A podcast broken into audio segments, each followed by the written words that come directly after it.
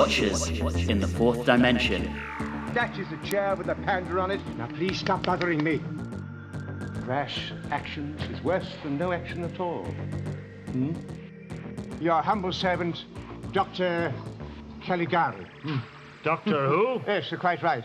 Hello and welcome back to Watchers in the Fourth Dimension. I'm Anthony. I'm Don. I'm Julie. I'm Alan. And I'm Riley. Thank you for joining us for our very special William Hartnell era retrospective. You might have been a bit surprised to have heard an extra name and voice in the intro right there. That's because, for the very first time ever, we are incredibly excited to have a guest star on the main show. I am absolutely delighted to introduce Sir Alan Seiler. I gave you a knighthood there, Alan. Wow, that's impressive.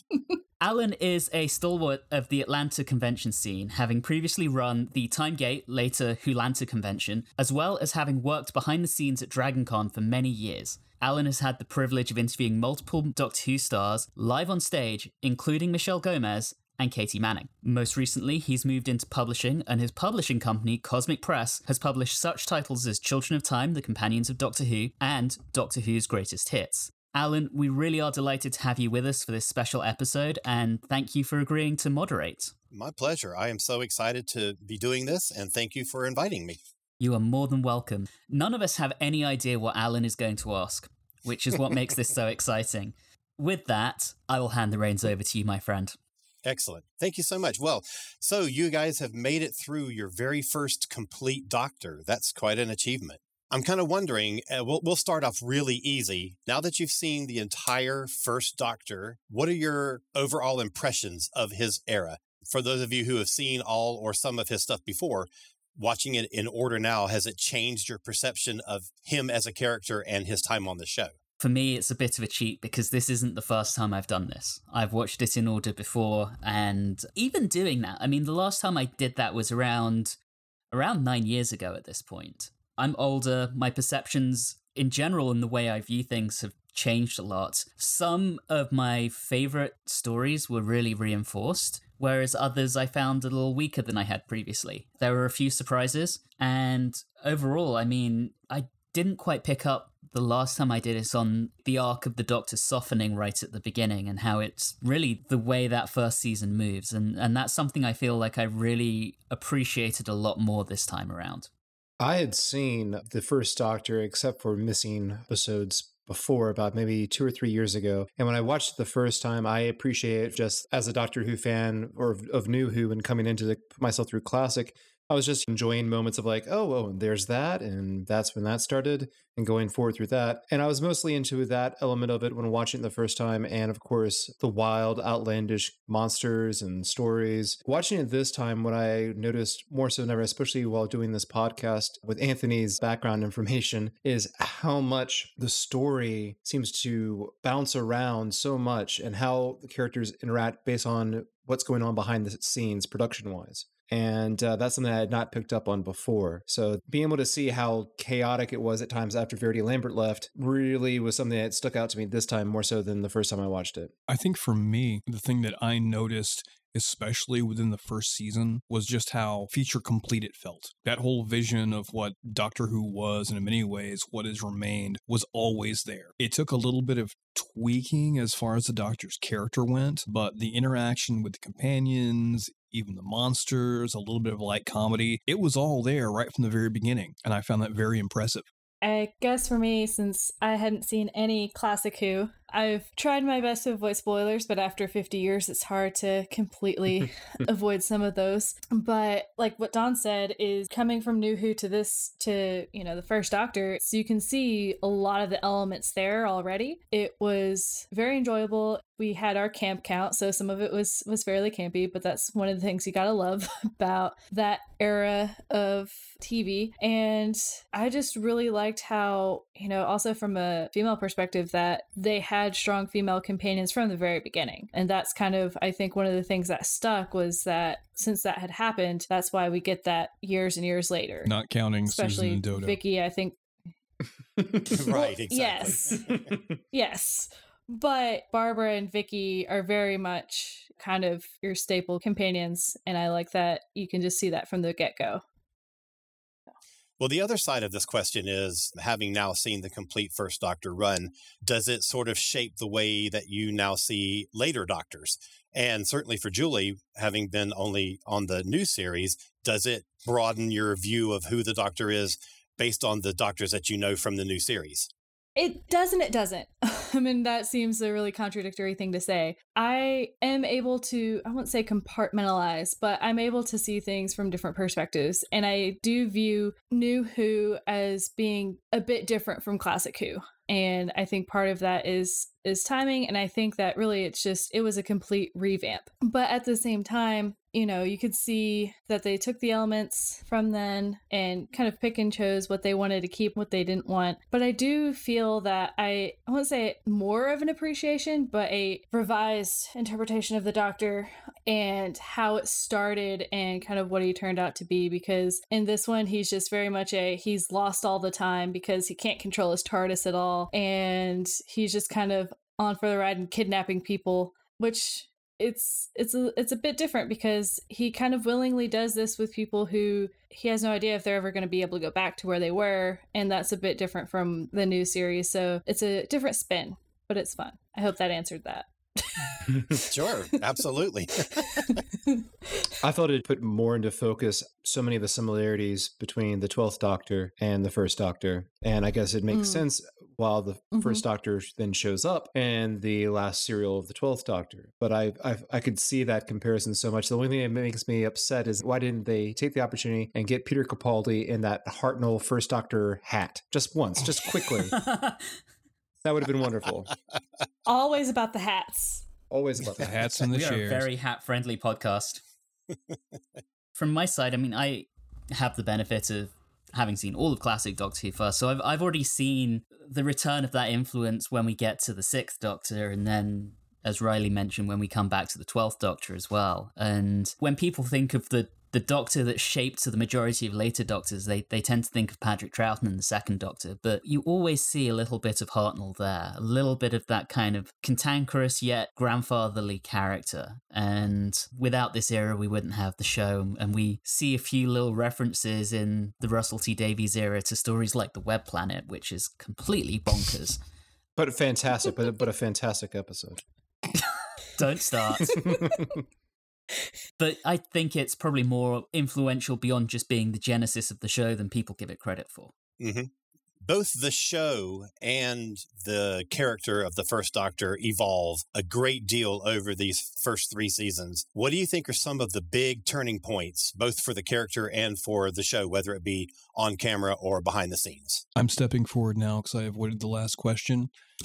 I think the best part for me was when Vicky came on board. Agreed and the doctor had that wonderful relationship with her that really he probably should have had with Susan but didn't totally agreed and just seeing just seeing that acerbic facade kind of fade and he, he really cared about her and what happened to her that was that was really nice to see and he started to have a bit more fun mm-hmm. i think a big turning point behind the scenes was when verity left no. you know even mm.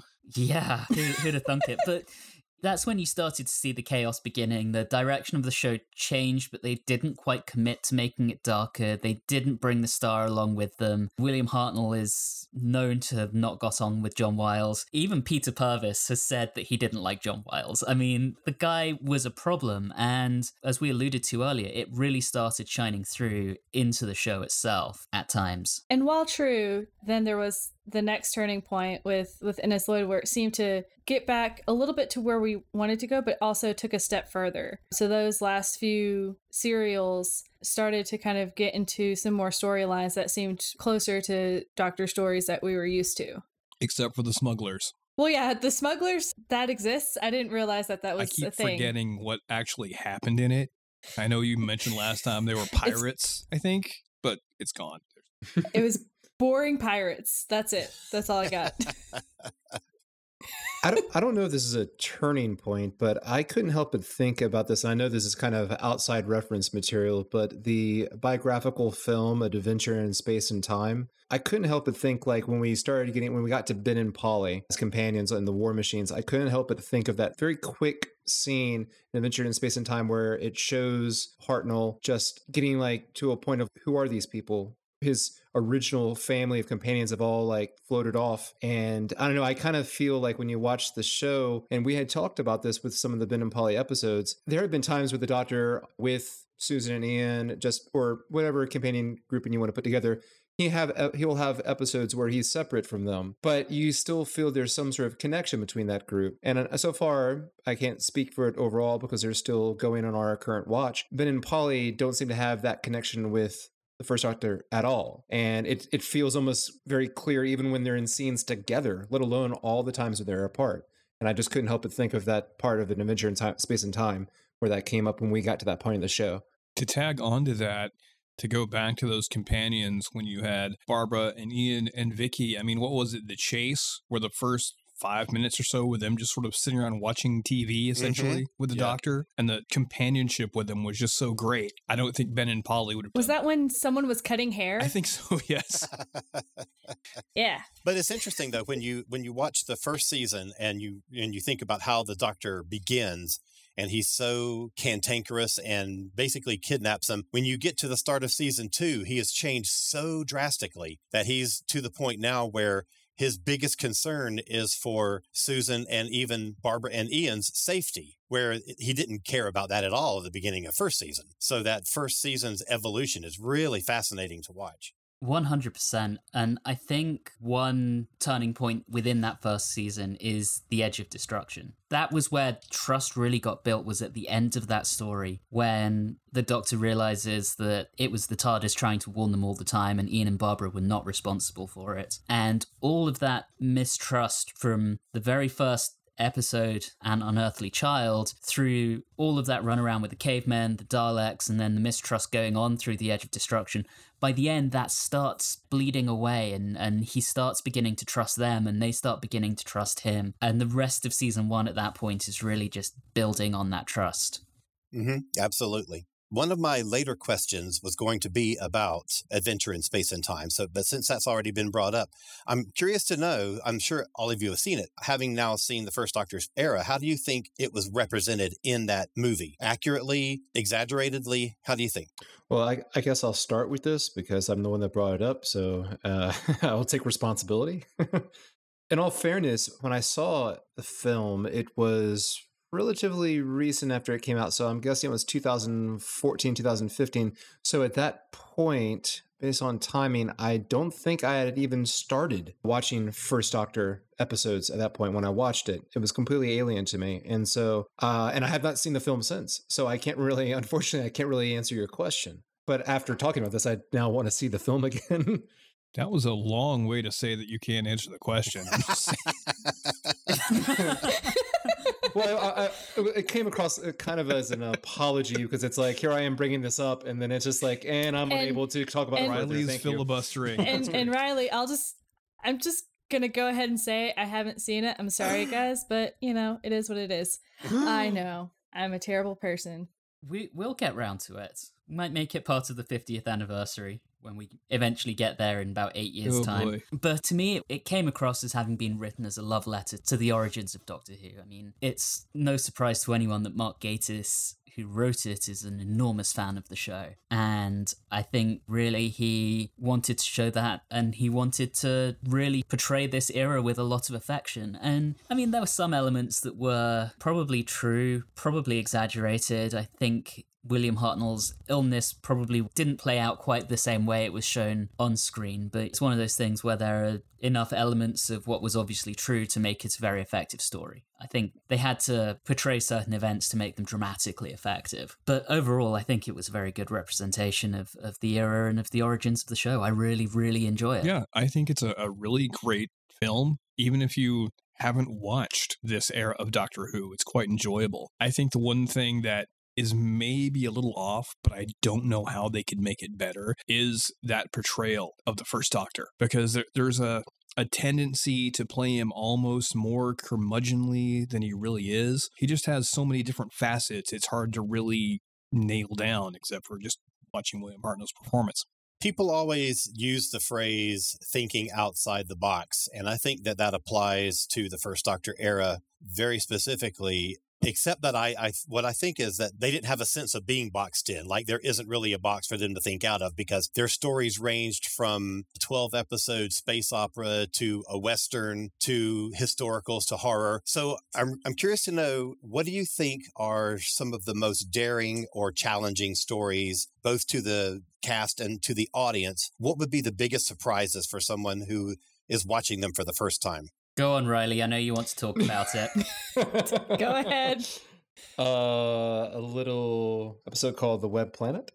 I think it's uh, absolutely uh, an idea and a concept that was really out there. They really tried, and I'm just a, I it's just something I appreciate. I like things being experimental. I like people really giving an effort and going out there. And I recall very vividly the first time I saw the Web Planet, and I felt like I had uh, was in the middle of a fever dream. Is what it felt like. So, and I said, "Wow, this is amazing for something like this back then to like really affect me so much." Yeah yeah, I, I, think it's fantastic. It's trying to be as foreign and alien as possible, and yeah, that's that's why I will always have a soft spot in my heart for it.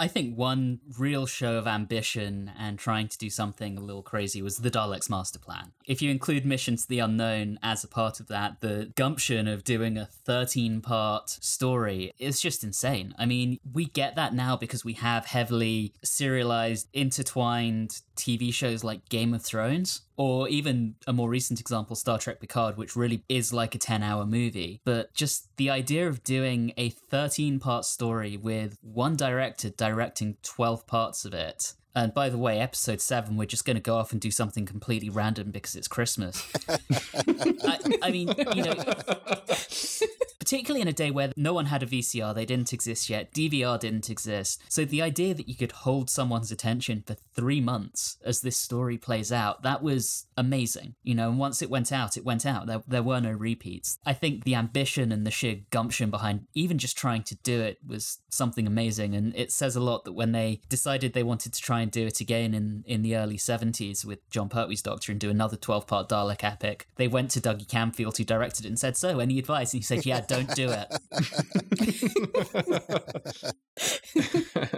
I would like to point out that it really wasn't that odd for them something to do something weird at Christmas. The whole thing did feature an evil Christmas tree. It all ties together.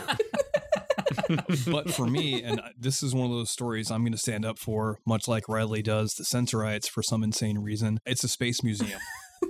I think the mm-hmm. first mm. episode of that serial is one of the best bits of sci-fi slash weird fiction I've ever seen on television. It's ruined by an information dump at the beginning of the next episode because they were trying to bring people up to speed and you can't really summarize weird ambient mystery in 30 seconds. But that first episode is, is simply incredible.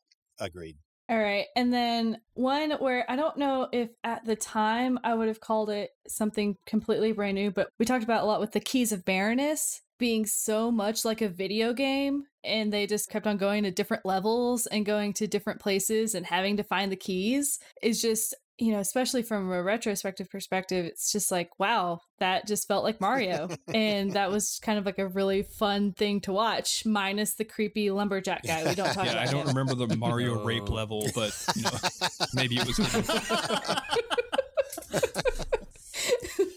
one of the things that I love about the First Doctor era is the stories that are pure comedy. So, what are your thoughts on those kind of things? The the the meddling monk and the myth makers and the Romans and all those. What are your thoughts about the comedy in the show? It tends to suddenly change gears very quickly near the end of those stories. That's the truth. you, you have comedy, haha, and then suddenly everybody's dying left and right. Yep. I mean, I, I think I'm on record as having said that the Romans is one of my favorite Hartnell era stories, and I'm standing by that. I think it's a wonderful story, very funny, very, very well done, well executed. I really enjoy the more comedic historicals. I think they are genuinely just such a wonderful change of pace before they decide to just brutally murder everyone at the end. Well, I think that kind of goes into that problem with historicals where you have to either be so close to the truth that it's like boring because you know how it turns out, or you have to do something really outlandish. And just to make it a comedy, it's you know how it ends. You know that Nero burns it down, but how about let's throw some comedy at the beginning so that you're not expecting it at the end? You don't want to be dreading something that you already know what happens in history. So I think comedy works well with historicals. And while we're on the subject of comedy, let's not forget the best comedic character of them all, Alabama Man from The Chase. My only regret is that if they only could have kept that scene going another three, four times, just keep doing that joke over and over and They over should have kept again. cutting back to it throughout the entire season. yeah. yeah. It would have gotten to levels of absurdity uh, that you can add to it would have been fantastic. It, yeah, if only he'd been the companion instead of Stephen. Oh, well, golly. They did have Peter Purves under contract. He could have played a dual role. There That's you all go. I'm saying. A Oh, a true oh. a true southern fan fiction right there. Just write yourself into Doctor Who.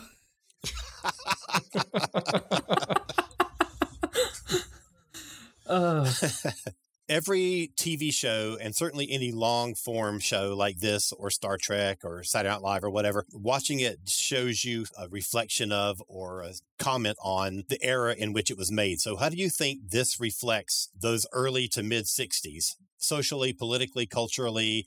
How do you think it reflects what was going on, either in an accurate way or in a contrary way? I'm gonna leave the colonialism for someone else. This is an Anthony question. I was gonna say. I guess I'm the history guy. I was told there'd be no British Yes, history um, questions on this exam. There were mini skirts, and it was in black and white. Yeah, I was just gonna touch lightly upon some of the depictions on like I'll take Susan and Vicky for examples. At first it seemed like they were gonna take Susan and make her the teenage group and make her in that vein, but then they just kind of destroyed her character. So that didn't really seem to play through after that first episode in, in Unearthly Child. Then when Vicky comes in, I wouldn't say quite counterculture, but you know, obviously she was all up for revolution and things of that nature, which I think kind of played in a little bit in that time period. And just her seeing these societies where she's saying, well, this isn't right, let's do something about it, is probably as much as I'll say. And then I'll let Anthony go on.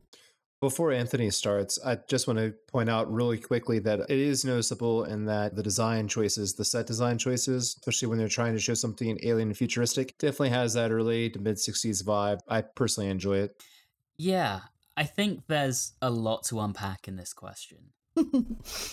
I love Julie's point. I think the companions fundamentally are meant to be trendy reflections of the time, particularly in terms of Vicky and Susan. And even though Vicky is meant to be from the, the future, she is a huge Beatles fan, and that's established very early on. And it's one of those things where they make her intensely relatable to someone in late childhood, early teen years. And then on top of that, piling on what Julie was saying about her tendencies to inspiring revolutions, very countercultural. And speaking of which, someone mentioned leaving talk of colonialism to me. I mean, there's a very mixed message through the Hartnell era. You know, the Space Museum is clearly anti colonial. By the time we get to the arc, it seems to be a very pro colonial message, and then we're back to anti colonialism for the savages. And I think that's very much a sign of who is running the show and what their political beliefs Right. are. So you've got Verity, then John Wiles, then Right. Lloyd. On top of that, you have a story like the Daleks' Master Plan and, and Mission to the Unknown, which has jungle warfare, so there are shades of Vietnam in there.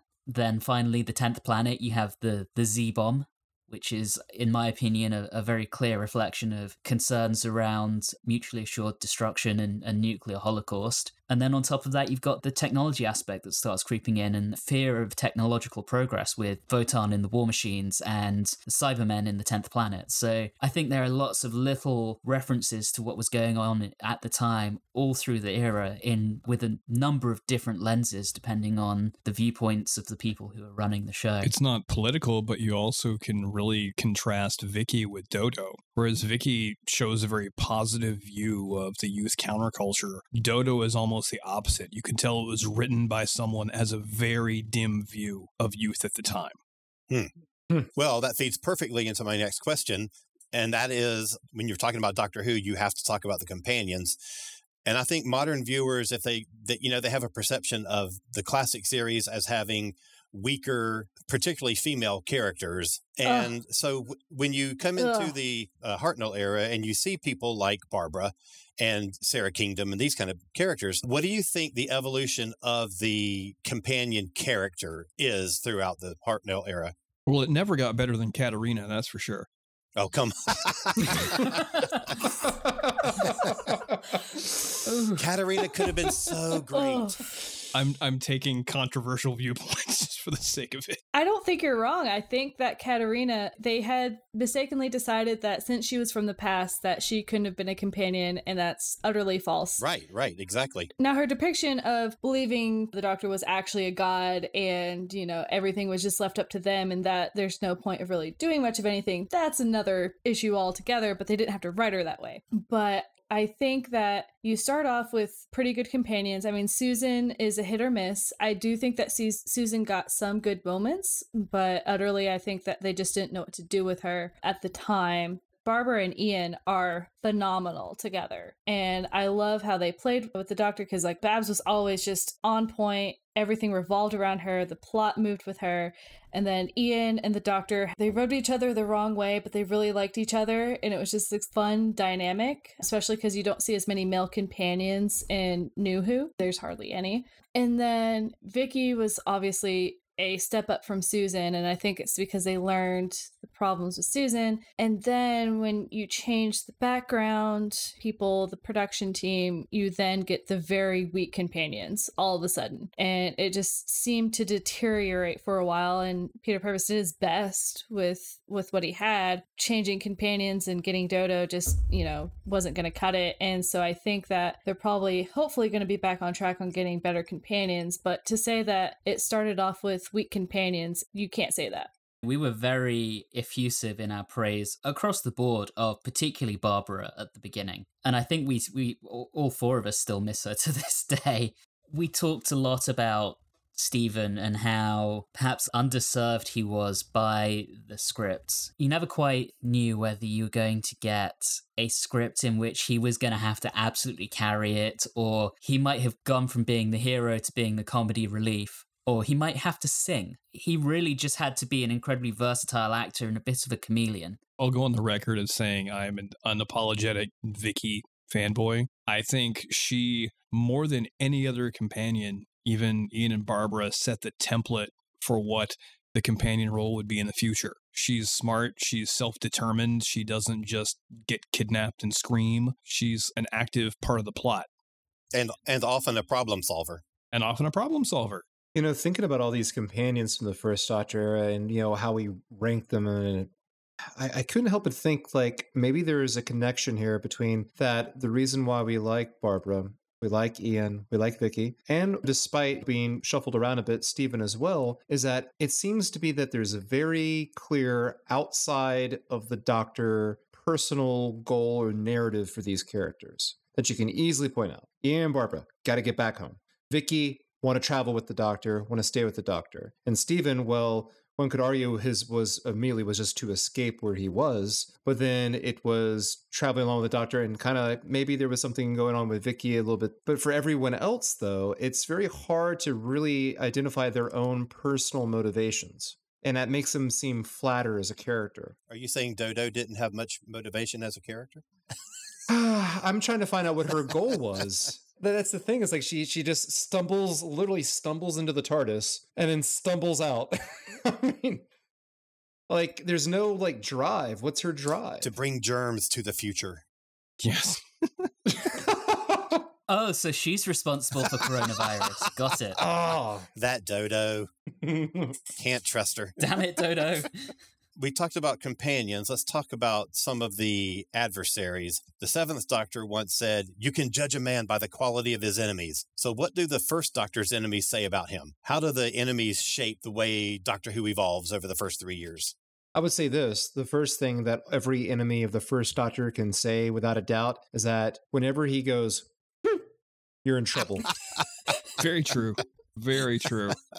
I'm not going to hit the high points of like Daleks or Cybermen because those just seem talked about all the time. One that always stuck out to me for some reason was in The Rescue when the doctor had that confrontation with Koquillion in the cave, just the staging of it, what was said, the first it was all verbal and then there was you know some fisticuffs thrown in there. That to me spelled out like a great doctor moment that you would see in new who as well as in classic who. And i think that was kind of that big eye opener of this is what the doctor can be and what kind of adversary he can have. And you know having that dialogue of just I know what you're doing and this is how I found out and this is what we're going to do about it. It just I don't know for some reason that was like the quintessential adversary for for me. Any villain that can bring out the doctor moment is a good villain.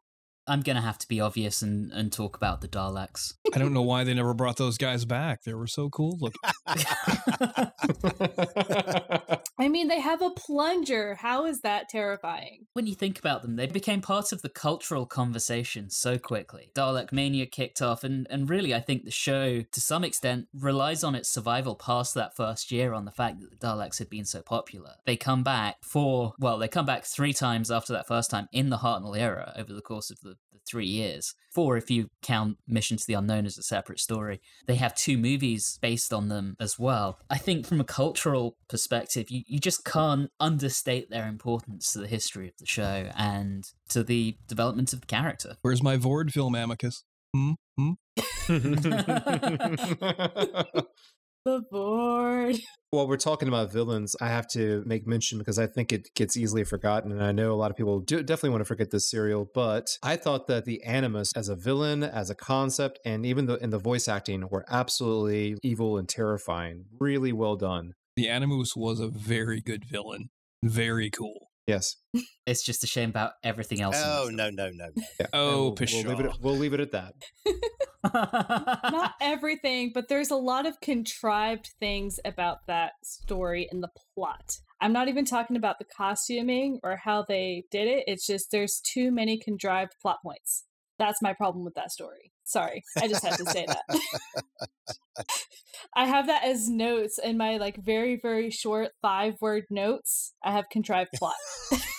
it's one of my notes. So, had to come out. I also think that story was kind of underserved by its director as well. And who would that be, Anthony? Oh no, here we go. Yeah. That would be little Dicky Martin in his director's chair. to quote Don. Yeah, that sounds like something I would say. But we also had the Doctor facing off against Robot Frankenstein, and that was cool. That was pretty cool.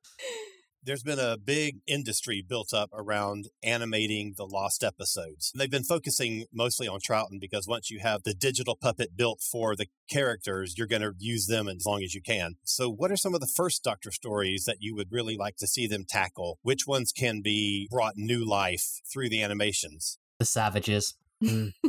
the Savages to me seems like when Enemy of the World was found, people realized that it was a brilliant story and it wasn't the boring knockoff that everybody thought it was. And I think the same thing would happen with that one. I 100% think so. I mean, I think we all were surprised by how much we enjoyed that story. the way that I look at it is I, I look at it as what stories would benefit the most from having it there. And we loved the Savages across the board. We really enjoyed the Savages. So I think it's a disservice to say that that's the one that we need the most because what we need is one where we think might be underserved and might be better. I'm going to point out Marco Polo, our first one, because there were certain scenes where there's the sandstorm. There were a lot of fight scenes that we didn't get to see where I think that if we could visualize some of that, it would actually benefit the story as a whole. Ping-Cho's little story that she laid out, they could even animate that story that she tells, which would be a really cool concept. That's the way I look at finding either new ones or animating them, is what would actually benefit from it. I guess that's why I would go with the Celestial Toy Maker then. There's so much visually going on in that story, and like that really does set the tone and like set the mood for the entire thing. You want to see everything that's going on and see how wild and abstract it is and kind of surreal. But that would, that would probably be my choice then. That's a good one. Don, do you have one? I don't know. I know it is, Don. if we're going with Julie's concept of what could benefit the most, I can't think of an episodes that benefit the most from it than the smokers. I think that should be your answer. Wait, did we watch The Smugglers? Did that happen? All I know is I hadn't slept in two years. My insomnia was so bad, and I was in a coma for three days afterwards. I'm going to take a controversial choice because overall we Oh. didn't really enjoy the story that much, although we had we had fun with it. Maybe Galaxy 4? Yeah, yeah. Or, Hmm. Yeah, I think it could. Yeah. Maaga was delightfully insane. I liked the design of the rills. Yeah, agreed. Got to get some chumblies. Got to get some chumblies up in there. Chumblies. They already have the from Power of the Daleks. They would have to modify them a little bit, but they have the the digital models already of Daleks. So, what Dalek story would be? I mean, obviously, Master Plan is the biggie. Would they tackle that one? Once they get everything built, I think it's the last that they would tackle. They have to get that right. Exactly. And I think they they would also Mm. even maybe do it in chunks. The first four episodes, or maybe at least two releases of six episodes each. That's what I was going to say, Alan. I, I think they would have to do it as two releases because otherwise the cost benefit just wouldn't be there from a financial perspective. Moving from animations to Blu-rays, we're getting the whole series of complete season Blu-ray releases. When I was at Gallifrey One back in February, Russell Minton and Pete McTighe, who basically manage the Blu-ray line, said that eventually every season will get released and the black and white seasons are not being saved for the last. That won't be the last six ones that they do. Which first Doctor season makes the most sense to release first, based on lots of Season two. uh, lots of things like a number of episodes missing and the uh, impact that it'll have on uh, a modern audience and that kind of thing. Still season two. Yeah, I'm going with season two as well. you know, I, I feel the same way. Season two. I don't know why. It just it, it was instinctual. it's the obvious choice, but I think I would go with season one. You just get where everything started, and there's Mhm. a, a good chunk of those still exist. hmm I, I mean, I, I, think I know what you're going to say because you're going to have to sit through Sensorites again. I know none of us want to do that, but but they made it. It's just part of. I agree with Riley on season two, just because a there are literally two episodes missing, Yeah. and that's two episodes of the Crusade. So from that perspective, it makes sense. I feel like it's also when the show had really got into into its stride. There wasn't a lot of behind the scenes change, so you've still got the Verity era, but you've got Vicky in the TARDIS for most of it. It's really starting to move along at a nice pace. You've got those set elements. I think if you're looking to kick off the the black and white era with a season Blu-ray box set release, to me that's that's the logical one to start. And I with. think it's got a, a really strong run of stories and some really inventive stories. And I would see season one being held for maybe the 60th anniversary. So maybe maybe season two will Mm. come out, you know, next year or something, and season one will be for an anniversary year. I can see that. when we're talking about the first doctor, we're in a unique position where that character has been portrayed by a number of other actors in other formats like the movies or stage plays or later on in the television series. So, talk about some of the other ways that the first doctor has been portrayed compared to the original. So about Peter Cushing. He's one of my favorite actors of all time. I mean, because I love Hammer horror films. And as a child growing up in this country in the 80s, uh, you always think of Star Wars with Peter Cushing because Grand Moff Tarkin. His performance of the First Doctor has none of that cantankerousness. No, right. He seems more kind of playing the very stereotypical Absent-minded professor. Yes, heads of the cloud professor type, which is not to say that it's a bad performance because I, I find Cushing to be very charismatic and I think he has the look to play a very intelligent character. That's usually what he does. But is it really the first doctor? I mean, is it a reflection of the first doctor? No, it seems very much like we were saying, generic, highly intelligent professor type, but still still charismatic though. The irony of what you said is that he looks the smart, intelligent type, but if you actually look at it, he doesn't actually do much. That's true. That's true. His smartness is usually off screen as far as that goes. Yeah, it just seems that so much of that just is happenstance. All of a sudden, things seem to work out because the plot says that they work out. It's not necessarily because of the doctor. But I don't disagree that he's very charismatic and he looks the part. It's a different take on the doctor, and I, they did that on purpose. So I'm not going to say that it was bad because, you know, it's not on him as to how they wanted to portray the doctor. But it's a different take, and he's interesting, and the problems were less with him and more on other parts of those movies. I'd like to talk about David Bradley as the first Doctor in Twice Upon a Time. And I, I think David Bradley did a great job, but I kind of equally hated what Steven Moffat did with the Hmm. first Doctor in that Mhm. script. They made him come across as incredibly sexist, quite bigoted, not at all open minded. And when you actually watch the first Doctor era from soup to nuts, for want of a better term, that's just not how he was. Now that you point that out, so I had watched that episode before I started this. Now that you point that out, you're right because he was very harsh to Bill and was saying like, "What? Why are you even here?" And going back and watching these first three plus seasons, like that's not how he interacted with people at all, and that's not how he would have treated her. I think they used him as a representation of an older type of male at that time rather than the actual first doctor. Yeah, Yeah, that's a very good point. I that's why for David Bradley playing William Hartnell playing the first Doctor in Adventure in Space and Time is more on point for Mhm. his performances. His performance is excellent. It's not about his performance; it's how they wrote him. Yeah. So I yeah. think David Bradley is phenomenal. I love other parts that he's been in, and his part as the Doctor, I think, is really good.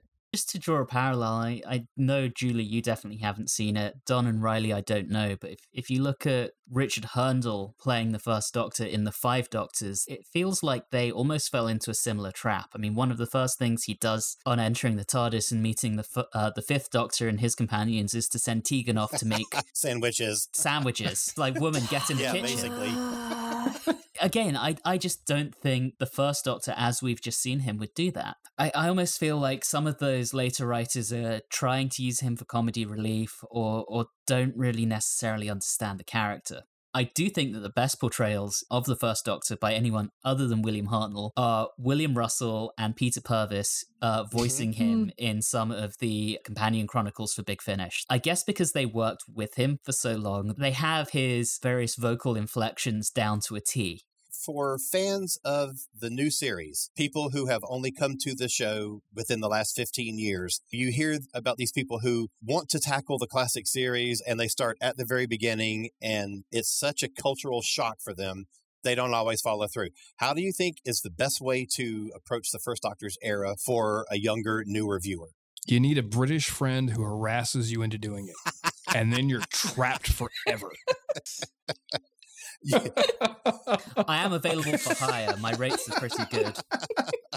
I think it all depends on what is it exactly about New Who that you really enjoyed. What pulls you to it? Outside of the fantastic stories, the mind blowing concepts, the you know quippy dialogue, the this and that. To me, it was always a story about the concept of human beings dealing with someone who basically, for all intents and uh, is is a god, so to speak, to us with all this cap all this capability, And to all this intelligence.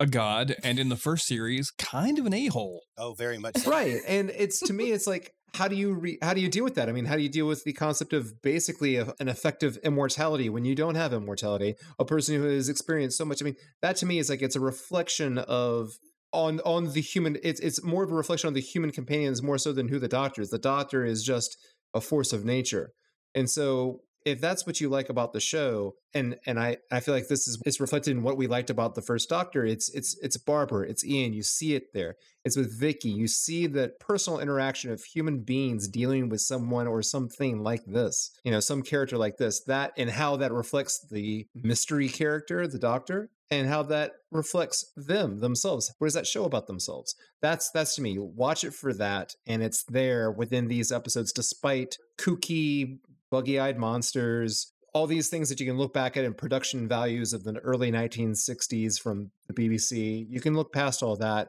enjoy it for its campiness but the heart of it is that and i think that's what people should be looking for when they're watching this show Yeah, My I think- advice is if you're trying to get your partner interested in the Hartnell era,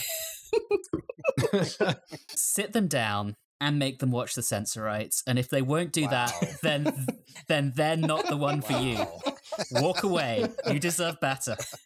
I will actually build upon what Riley has said. Basically, if you're one to say, "Well, that's not my doctor," whenever it switches. So if you're if you were a David Tennant fan and then Matt Smith comes along and he's like, "Well, he's not the doctor," this might not be for you because it is a much bigger change between David Tennant and William Hartnell than it is between David Tennant and Matt Smith. And also, if you aren't used to watching old shows or old movies, it will be hard. I love old films. I'm a big fan of the Bing Crosby, Frank Sinatra, the, that kind of era of films. So I'm kind of used to that kind of production, not even necessarily from a sci-fi perspective, but just in general, you know, the the old black and whites. So that wasn't really much of a shock to me. And then, I mean, Doctor Who has always had bad special effects. Even in in New Who, it has bad special effects. So that shouldn't be any different. If you like whenever there's a new Doctor and you like old classic films or TV shows, then you should be able to get into the first Mm-hmm. Doctor. It's not really the production values or the special effects. It's that the pacing is slow Mm, in the first Mm. ones. But yeah. That said, have them watch the first episode of Unearthly Child. You don't have to go on with the cavemen, but that first episode really sets it up. And it's it's quite an enjoyable 25 minutes of television. Absolutely.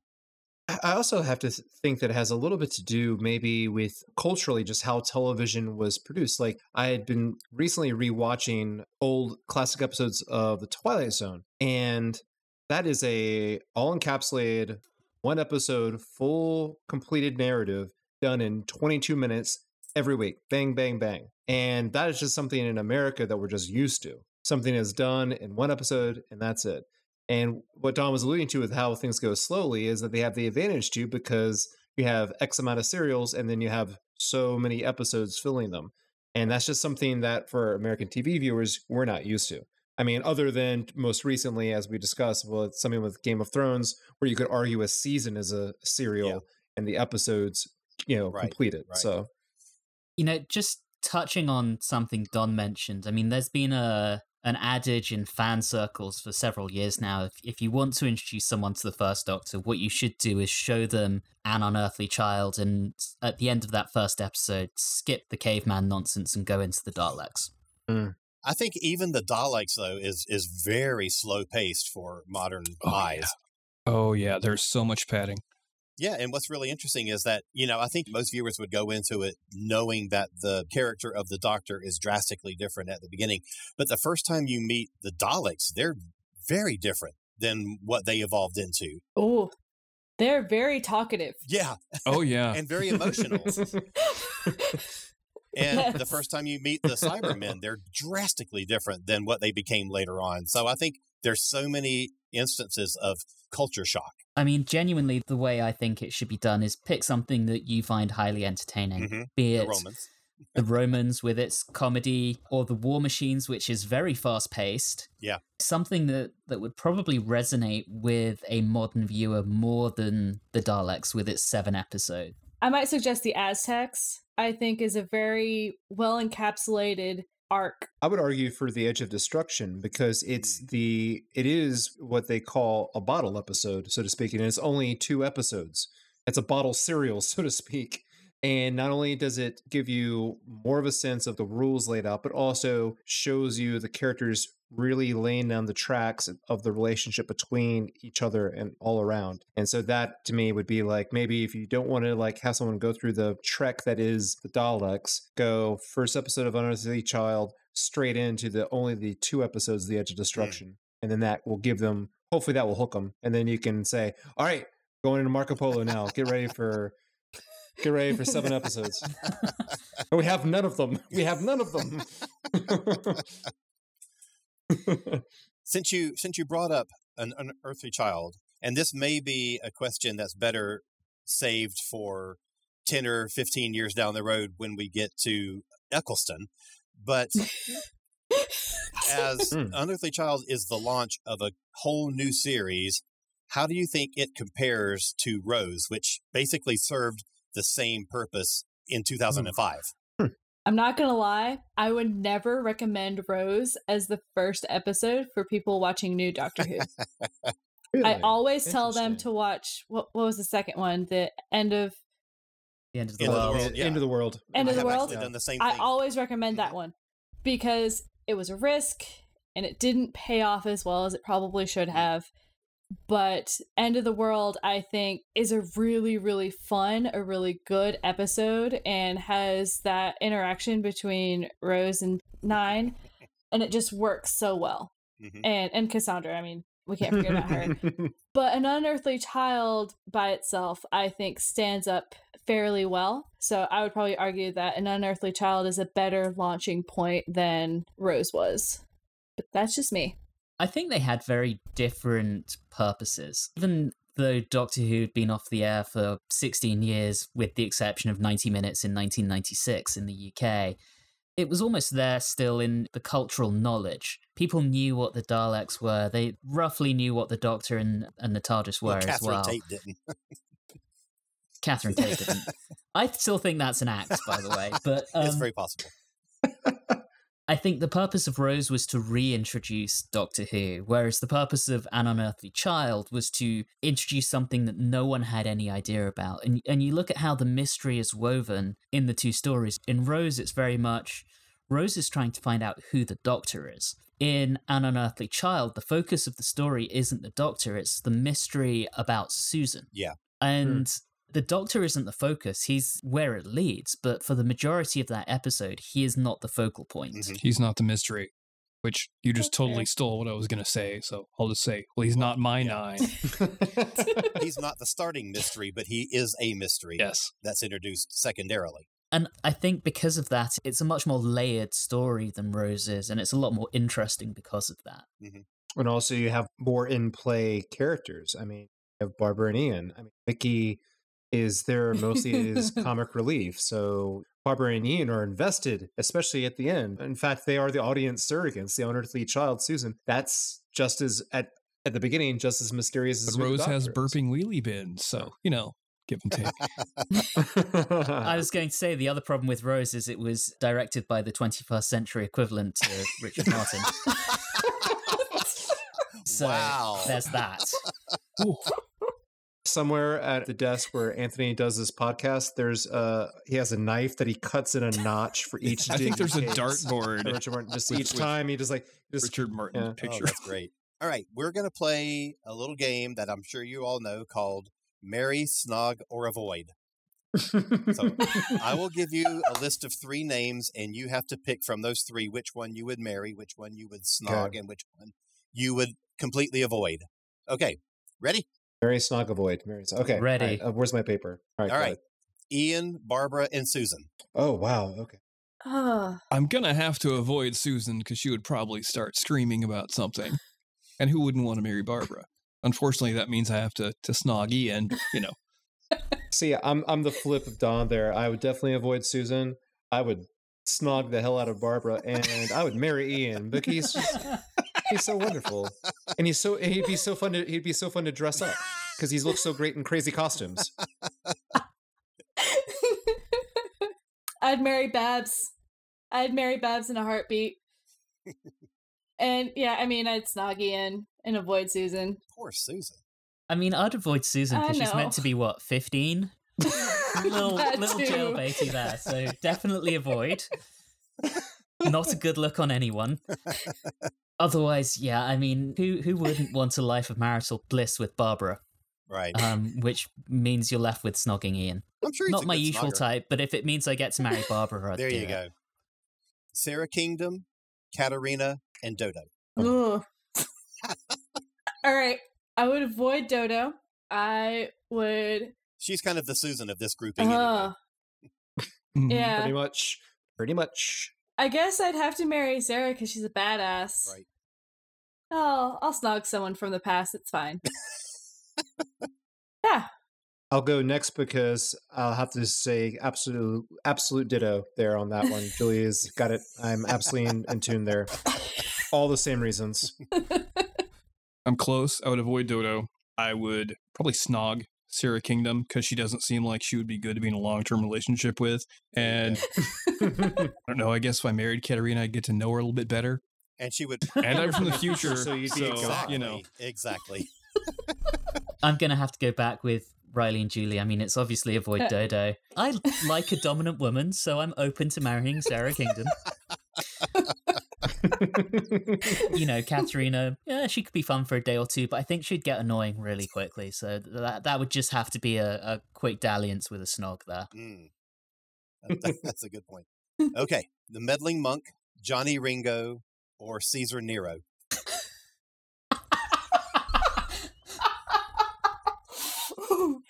oh god. Okay. Um. Uh, well, it's it's got to be avoid Caesar Nero. I mean, he'd probably try and poison you or his jealous Yeah, wife. His wife. This is this It's is the about the Roman wife. times, so it's probably a bit of polyamory going on there. She would try and poison you. Wouldn't be good. Which means, let's see.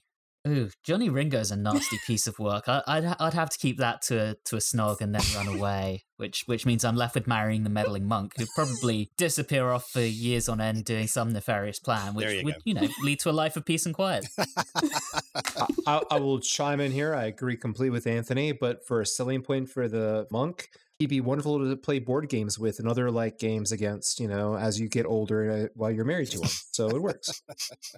See, I am going to avoid Nero as well. I'm going to marry Ringo because I believe that he would get shot in a day or two. there you go. and so then I'd be a widow. well reasoned. and I'll just snog the monk. Just just throwing that out there. I'm sticking with Anthony's answer. All right, a Voord, a Sensorite, or a Menoptra. Oh my god! Well, I'm gonna avoid the Sensorite. I'm gonna marry the Voord. Out of principle. And I, I guess that means I have to Kinky. snog a Menoptra, which I'm not a big fan of bugs, but you do what you got to do. I mean, it's it's got to be the same. I mean, the Voord, it's it's latex, so you got to just be into the kink community, so that's fine. uh, and then you just kiss them and after, I guess, and then yeah, sensorites, no, no bueno. Mm-mm. I, I- I'm I'm unanimous. I agree completely. Yeah. I mean, I might like what the I might like the web planet, but I don't want to talk to him.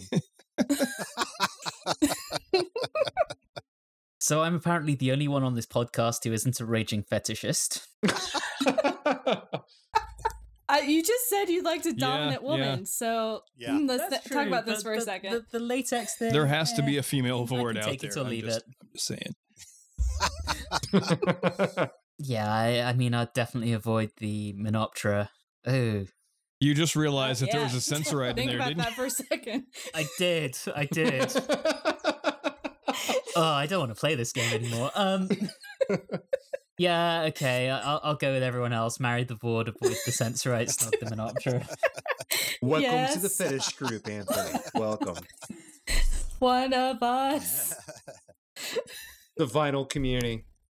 Okay, this one I don't actually expect an answer to. It just amused me when I thought of it, so I'm going to throw it out there: Koquillion, Koquillion, or Cocky Lickin.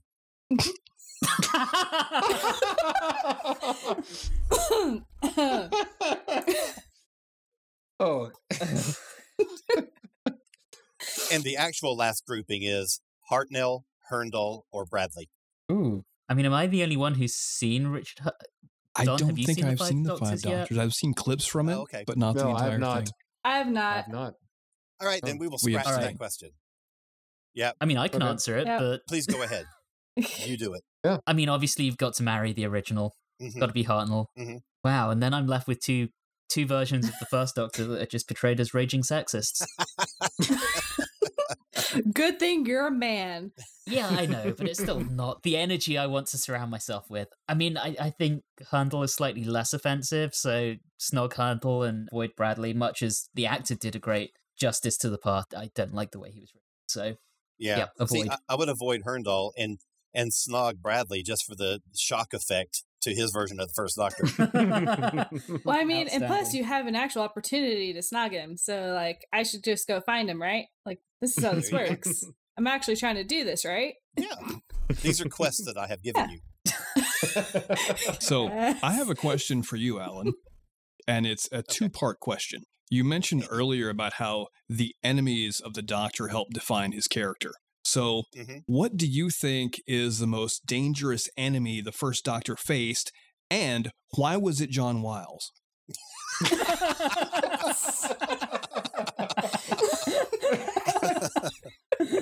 Oh wow. well, you are correct. It is John Wiles. um, man, that's a good. I don't even have an answer. Watch the stories, and it tells you right there. Very true. Plus, all the all the behind the scenes horribleness. It was a bad, bad chemistry. That's my answer. Good answer. Good answer. Yeah, sure. It was just great. All right. So, to wrap up, your final thoughts about the first Doctor and what are you anticipating about moving into the second Doctor era? Lots of reconstructions. Yeah, yeah, yeah. Get ready for that. but at least you've got more animations now than you did when you started this whole podcast thing. So there's less reconstructions that you have to work through. Which is definitely a positive. Yeah. I've seen it before. So for me, really what I'm looking forward to, beyond revisiting some stories I already know I like and, and perhaps developing some new views on stories that maybe I didn't like so much the first time round, I'm looking forward to the reactions of, of my co-hosts on the podcast and, and seeing what everyone else here thinks of it because for me the second doctor is easily in my top three and i'm i'm really hoping that my friends here see what i see in him Mm-hmm. When I attempted my original rewatch of Classic Who oh so many years ago, I skipped stories that were incomplete. As you can imagine, I have very little information on the second Doctor because of how much is missing. I feel like I know the third Doctor so much more. So I'm hoping now, since I will be diving in fully with either recons or animation and not missing a thing, I will get a better understanding of the second Doctor and really understand everything about him. And then you talked about wrapping up the first Doctor. One thing that really does stick out about the first Doctor, especially now more so than ever, is that as much as it had been joked about back maybe 10, 15, 20 years ago of television shows that had a person who was elderly basically being the lead character. And I don't know if it still goes on now, but I think of Matlock or Diagnosis Murder or something. Diagnosis like that. Murder is amazing. Old television sh- And if anyone says otherwise, I will cut them. Sorry. Right. I have strong No, no, opinions about that. yeah. Oh, my point being is that that's one thing that makes the first Doctor so unique is that you have an elderly, you know, an older character being the lead, and for his age, even back then, that was kind of unusual, let alone today. And so that's something that really stands out from the first. And granted, he doesn't necessarily show his age because of who he is as a character, but it, it still comes across in his behaviors. So I thought that was something that's very interesting that makes the first Doctor era of the of the show really stand apart. Well, I have a slightly different perspective since I have not seen anything after the first Doctor. But so, first Doctor, I'm to miss him. I really am. I really enjoyed getting to know him and, you know, seeing how his character progressed, especially in that first to second season. His progression was just so good Mhm. with him being super cantankerous and just getting to be very loving let's be honest. And what I'm looking forward to, how they first decided to really come up with this idea that, oh, someone else can play him. Yeah, yeah. Because obviously, being a fan of New Who, I, I get it. And then they have to come up with reasons as to why it's not 13 anymore. And, you know, that's besides the point. But yeah, just to get what did they decide to do? How do they play it off? How does it get explained? And then at what point do we start getting more into when do time lords come along and things like that i'm honestly have no idea when in the timeline it comes so i'm just like all right i kind of knew that in the beginning they didn't have that idea just because of how the show was how they came up with it so i'm just like all right how long does it take Mhm. for us to get into some of these other things That's really cool. That's going to be an exciting trip for you. yeah like what's this Rassilon business i don't know what we're talking about guys like oh, well, you got a long people keep saying this name i know but it's just like uh wh- what anyway yeah Sorry, I'm still laughing at what's this Rassilon business. That's awesome. I too am. I'm, I'm gonna miss Hartnell, especially the Hartnell that we saw in season two, where some of the rough Yeah, yeah. edges had been worn off, but he was still a little acerbic at times, but not where he was later on in season three, where Hartnell's health issues were clearly taking their toll and he was being sidelined quite a bit in his own series. Yeah. But I'm also really looking forward to the Patrick Troughton era. I've seen Tomb of the Cybermen, and I really loved it just because of his portrayal, his interactions with Jamie, and I think I'm almost done with our watch of, of Power of the Daleks, and he's just as good in that. So I'm, I'm really excited to see how all these episodes are going to play out. Awesome. With that, we are just about out of time. Alan, once again, thank you so much for joining us this evening. Thank you. It was a pleasure. Before we totally wrap up, do you have any projects you'd like to talk about that you're working on? I have my first children's picture book that is 98.5% finished. I just got the final cover art delivered a few days ago. The interior is completely done, so I have to be working on the layout pretty soon and then get it off to the printer. So hopefully by the beginning of summer. Well, and the plan is beginning of summer. The idea was that it would be in time for summer reading. But of course, all the schools and all the libraries will still be closed because of coronavirus. So I guess, I don't know. Um, so that's the big project that's on its way. Awesome. Once again, thank you for joining us this evening. And we'll be back next time when we find ourselves meeting the new Doctor and some very familiar foes on the planet Vulcan. No, not that one. You don't know that. In the meantime, all of our previous episodes are available on your favorite podcasting app. You can interact with us as usual on Facebook, Instagram, and Twitter at at Watchers4D. And as a reminder, you can email us at watchers4d at gmail.com. We do like to hear from you. And if you are enjoying the show, please do subscribe. Please leave us a review and please leave us a rating on your favorite podcasting app. All three of those things really do help out the show. But for now, thank you very much for listening and have a good one.